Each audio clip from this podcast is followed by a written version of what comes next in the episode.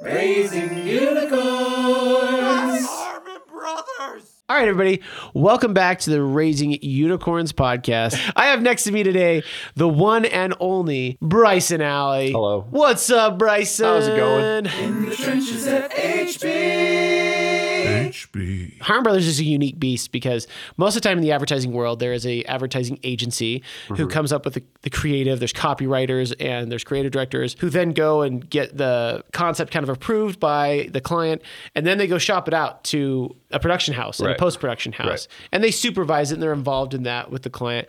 But usually, like we're an odd beast because everything we basically do in house. We Right. take writing, production, post production. We control the whole pipeline, which I think is one of the reasons we've attributed our success to that is we have really good quality control. But it's also like a unique thing. So whenever I'm talking to people about my job and I describe like the visual effects side of things, they're always like, "But you're an advertising agency." Yeah. You know, they get a kind of a perplexed look at us. We're not a VFX house. yeah. We have a couple of artists at any one time. Yeah. Yeah. And one of the things I think it's unique with having you in house that I've noticed over the years is oftentimes when you don't have that in house capability, the creatives will go and do, like, they'll write something and they're mm-hmm. like, here's a concept. And then they'll get to post production or get to production. They'll be like, you don't have budget to do mm-hmm. that. So you have to make massive compromises or, like, oh, I would have done it differently. Yeah. And so I think having you in house has been interesting, having like kind of the feedback loop along the whole creative process, because I found, especially over the last probably five years, that's been a bigger part of our process of like kind of like, could we do X? No, but we could do Y.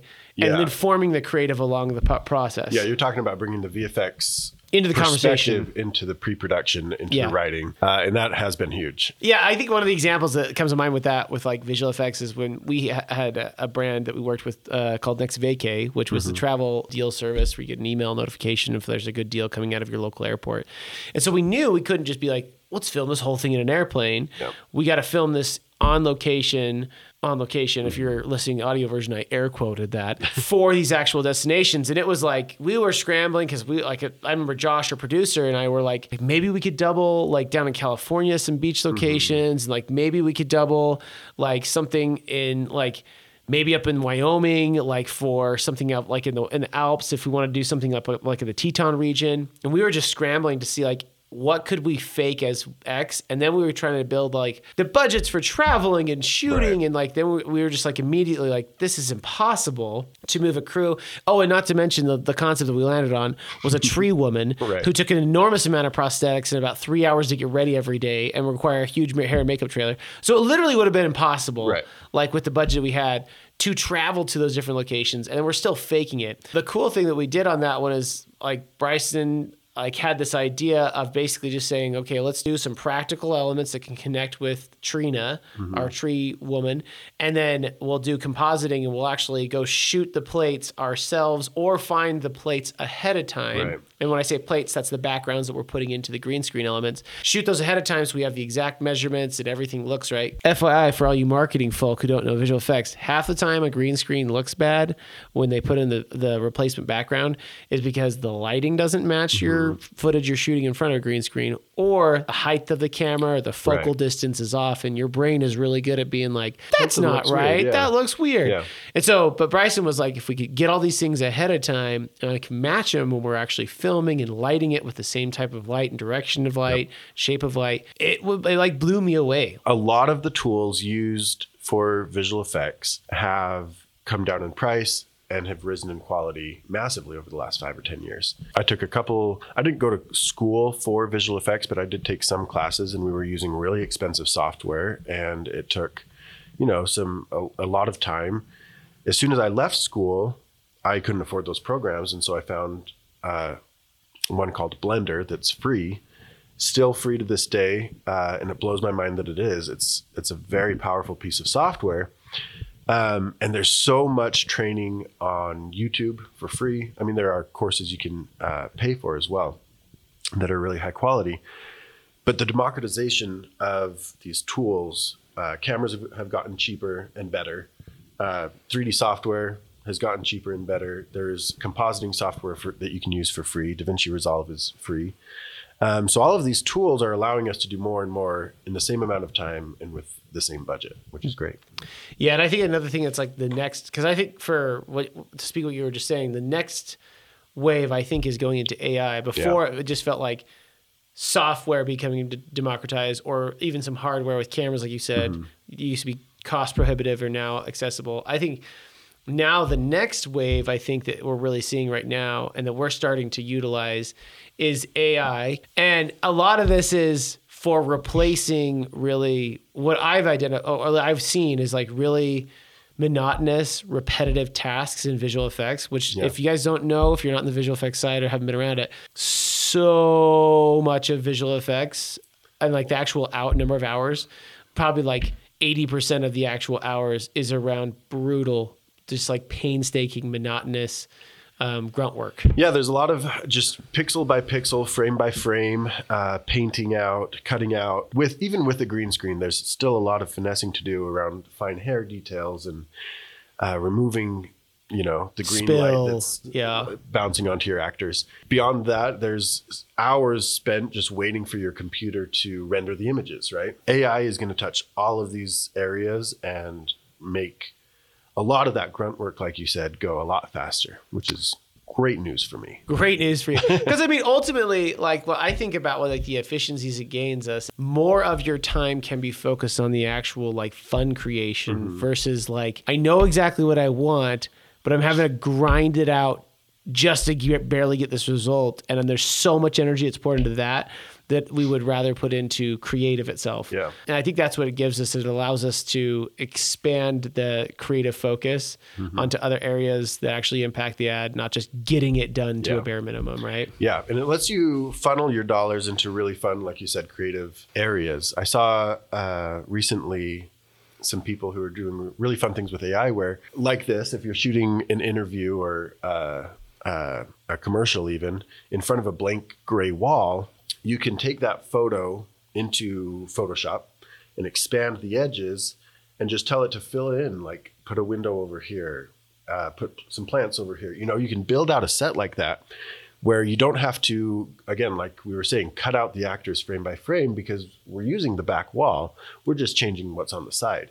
So it saves a lot of time, and you can use that money then, you know, invest in a couple of good lights and then just use AI to expand that image, and you've got a great looking set um, for a lot cheaper. So what other areas like have you seen or identified that like are probably going away pretty quickly besides like background extension, but like like that would be huge for expanding our like capability to do something. Um, I don't know if things are going away. Uh, so much Or of being what- replaced, right? Like Most of what I do is either adding things to the frame or removing things from the frame. And AI can help with both of those. We've we've talked about expanding the frame and kind of adding things like that. It's also very good at removing things. We were on a project recently that we just wrapped up. We had uh, some video of our actress in front of a background, and we needed a shot without her in it but we didn't have it. So he was able to go in in Photoshop and just kind of select her and say remove, and the AI just filled in the background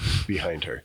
And it was some shelving and it was some I mean it put put some decorations on the shelves. It matched the angles and the lighting perfectly. And that's something we could have done before with Photoshop, but it would have would have taken, taken a few hours forever. or you know, a day. And this took a matter of uh, minutes. And it, Photoshop especially offers you a few options, so you can kind of toggle through and say, okay, this one I like best. They're like, do you want a pair of eyes on the shelf? It just kind of comes up with three different options, and And some of them are freaking run creepy. AI isn't perfect yet. There's a lot of things it does well, and a lot of things it doesn't do quite well yet. So one of the things that we've been using quite a bit that I would love to hear your perspective on, Bryson, and use cases, especially like this is I think this is a good one for people who might be smaller, scrappier like uh, outfits or you know agencies that are starting out or companies that are trying to produce their own internal video.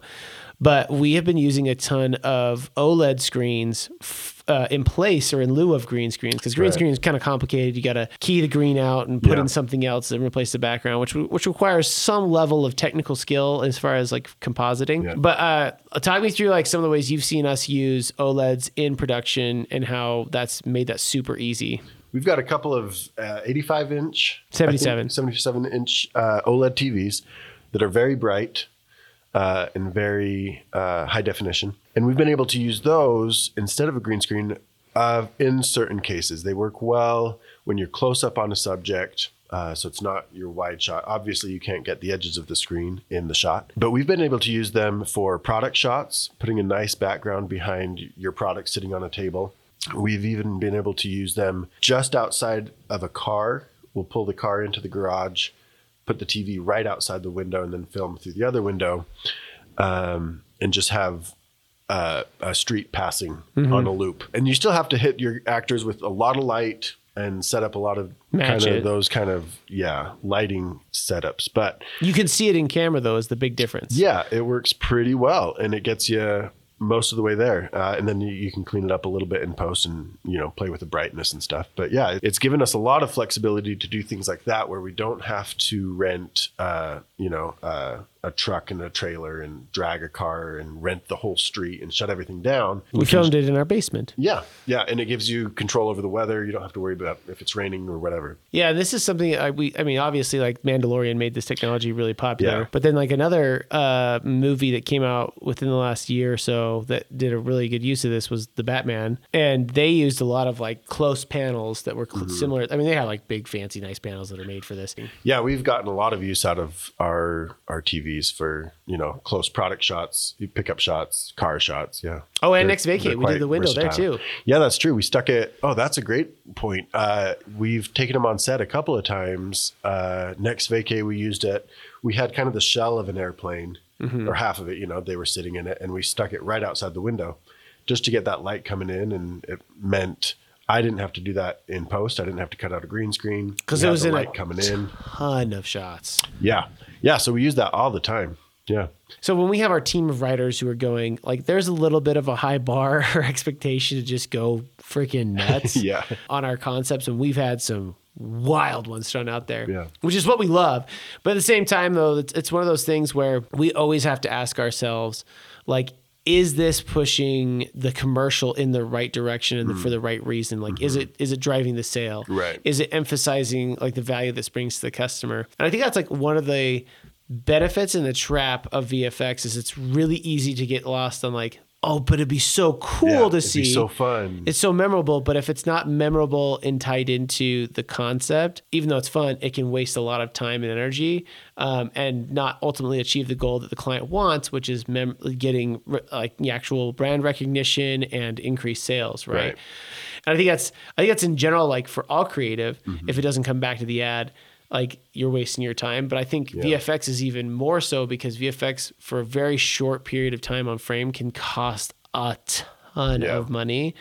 And so that's why like when we make those decisions for like something like Next Vacay or for Kodiak cakes, we're like the bear is their logo. Mm-hmm. The bear is like part of their brand identity at its core, and like they're a rustic brand. So this is a good use of it. And let's make sure, even when we're showing him on the bear, he's eating a stack of flapjacks. You know what I mean? So we try to make It sure all ties back. on our expensive shot that ties back to the objective of of of getting more awareness and driving more sales for Yeah. the client. I think the best cases are when your VFX can help you illustrate the problem that the product is solving, right? I remember we did one for SheerTex. Uh, and so this is kind of, I mean, we're talking about VFX, but we had her actually rappelling off a building using SheerTex material, and that part was not VFX.